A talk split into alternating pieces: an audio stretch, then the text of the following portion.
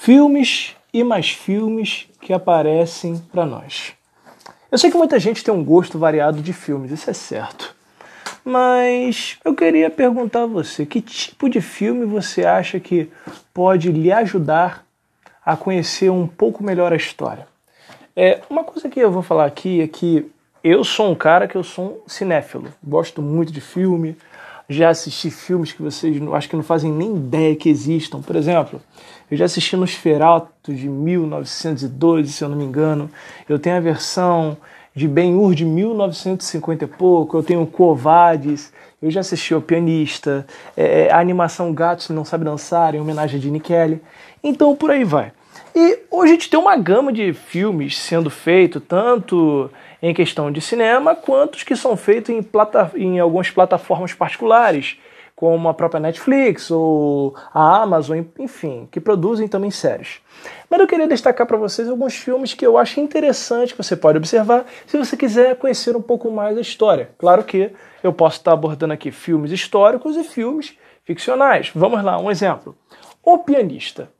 Eu acredito que a maioria dos ouvintes já viu, já assistiu ou já ouviu falar do filme O Pianista. O filme em si, ele fala da chegada das tropas nazistas na Polônia e o personagem principal é Władysław Spielmann, um pianista, um jovem pianista, que sofre os efeitos da perseguição nazista sobre os judeus que moravam em Varsóvia. Claro que o filme tem toda uma questão de uma bela fotografia, é, da, da, da, da, da realidade sobre o que os judeus sofreram na, durante a Segunda Guerra Mundial, o papel e a visão de algumas pessoas, e até mesmo a visão de alguns alemães. Porque eu quero alertar você uma coisa: nem todos os alemães foram a favor de Hitler. É isso que você tem que entender. Não vem com essa ideia de que é alemão, é nazista. Isso não existe. Todo povo, quando se levanta um líder, alguns são a favor, e outros não são. E isso também aconteceu com a Alemanha de Hitler. Mas vamos lá. O filme ele vai mostrar toda essa questão da, é, dele tentando sobreviver a isso. E esse filme é antigo e não vem me dizer, ah, tá dando spoiler. Não, gente, esse filme é dos anos 2000 e pouco. Vamos lá. O filme vai mostrar a tentativa de sobrevivência dele, mediante as situações que vão passando. Ele até fica doente em meados do filme, é, resiste a bombardeios, tem que se disfarçar. Ele acaba trabalhando num campo é, de trabalhos forçados, ele consegue fugir desse campo e infelizmente ele é o último que sobra de sua família. Ao que se consegue entender, toda a sua família foi morta no campo de concentração.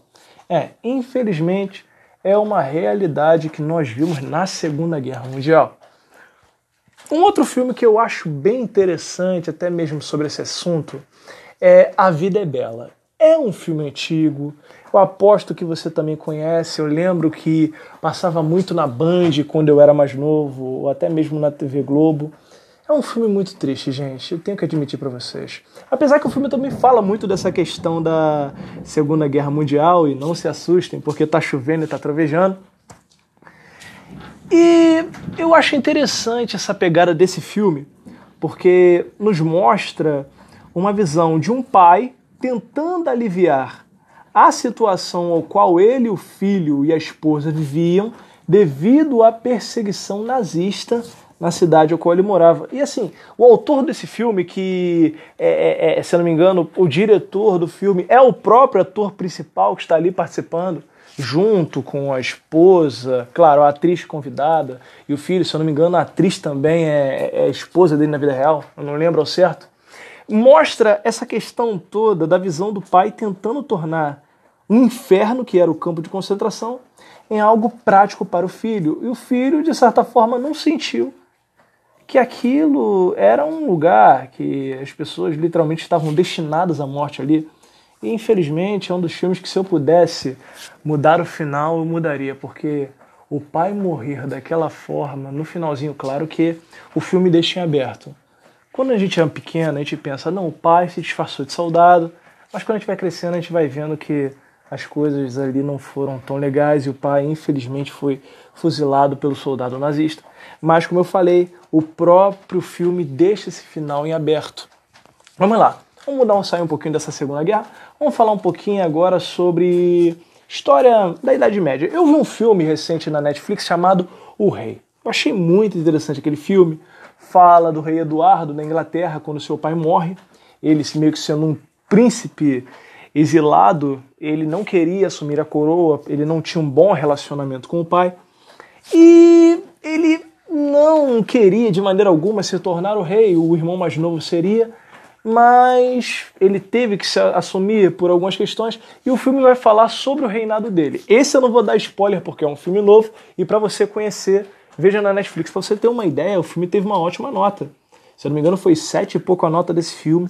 E é muito interessante para você que é fã de Crepúsculo, até mesmo está esperando o novo Batman sair. O Robert Pattinson participa desse filme e é muito bom e reconheço. E reconheço que teve uma ótima atuação.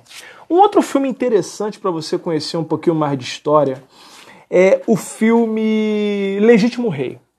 Afinal de contas, que filme é esse? Bom, eu aposto que você já deve ter ouvido, ouvido falar de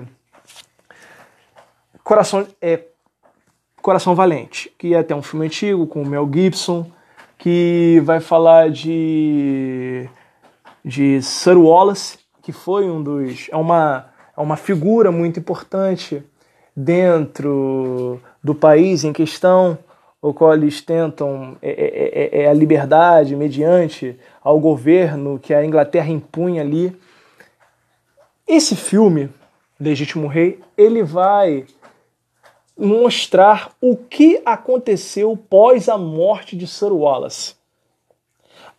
Vai mostrar que o verdadeiro rei da, se eu não me engano, da Escócia, você deve pesquisar, porque eu não lembro ao certo, ele vai tentar, de todas as formas possíveis, tomar novamente o poder do seu reino e impedir o domínio inglês em suas terras.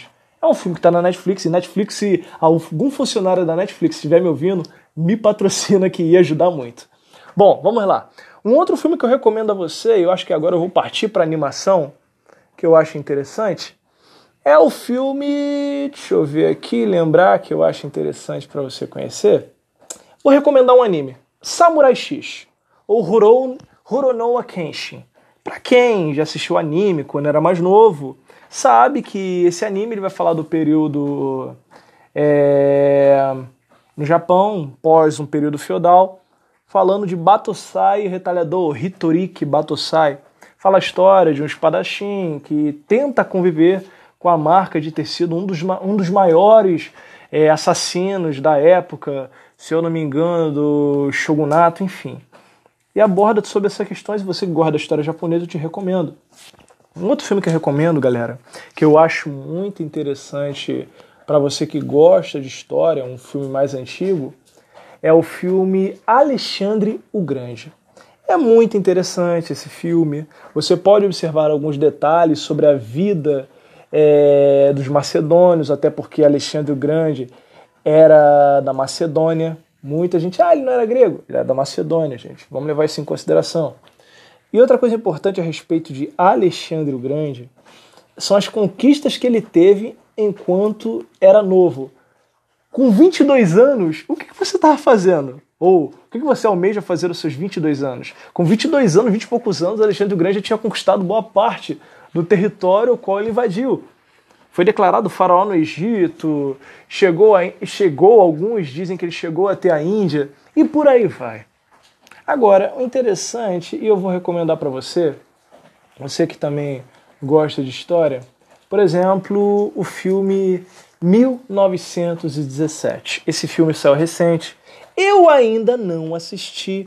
Vou ver se quando eu assistir esse filme, eu faça um podcast dele aqui que eu acho muito interessante, esses filmes a respeito da Primeira Guerra Mundial, sobre essa visão que se tinha sobre esse período e as coisas que ocorreram. Bom, é, um último filme aqui para o podcast não ficar uma parada muito grande, mas se vocês estão gostando, galera, dê um retorno, se possível. Eu acho interessante também o filme. Deixa eu lembrar aqui, que eu acho bem interessante. Lutero. Já assistiram o filme Lutero? Até com Robert, é, é, Robert, eu acho que eu vou acertar o nome dele, Robert Fiennes, que ele fez até mesmo o filme Ressurreição, que teve até a participação daquele ator que fez o Draco Malfoy, que dá a visão do, de um centurião da ressurreição de Cristo. Ele vai fazer o filme Lutero mostrando a história desse responsável pela reforma protestante no século XVI na Europa. Eu acho interessante devido às questões que são abordadas no filme. E por aí vai, galera. Cada filme ele tenta mostrar através de um enredo criado como as coisas aconteceram e como se modificaram através do tempo.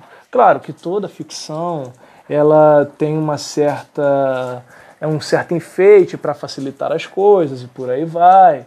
É, é, é, e, e a gente tenta conhecer as coisas através de um meio.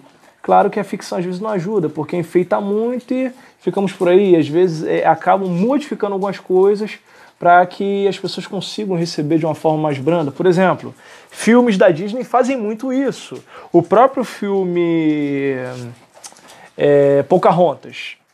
Eu tenho 26 anos e eu acredito que a maioria de vocês já tenha assistido pelo menos uma vez na vida a animação da Disney Pocahontas. A realidade é que quando ela conheceu o John Smith, que é aquele capitão que ela vai casar, que ela acaba ficando no final do filme, na verdade, é, ela não era mal de idade, ela tinha 14 anos, o seu nome foi mudado, ela foi morar na Inglaterra com ele, teve vários filmes e foi batizada e se tornou cristã.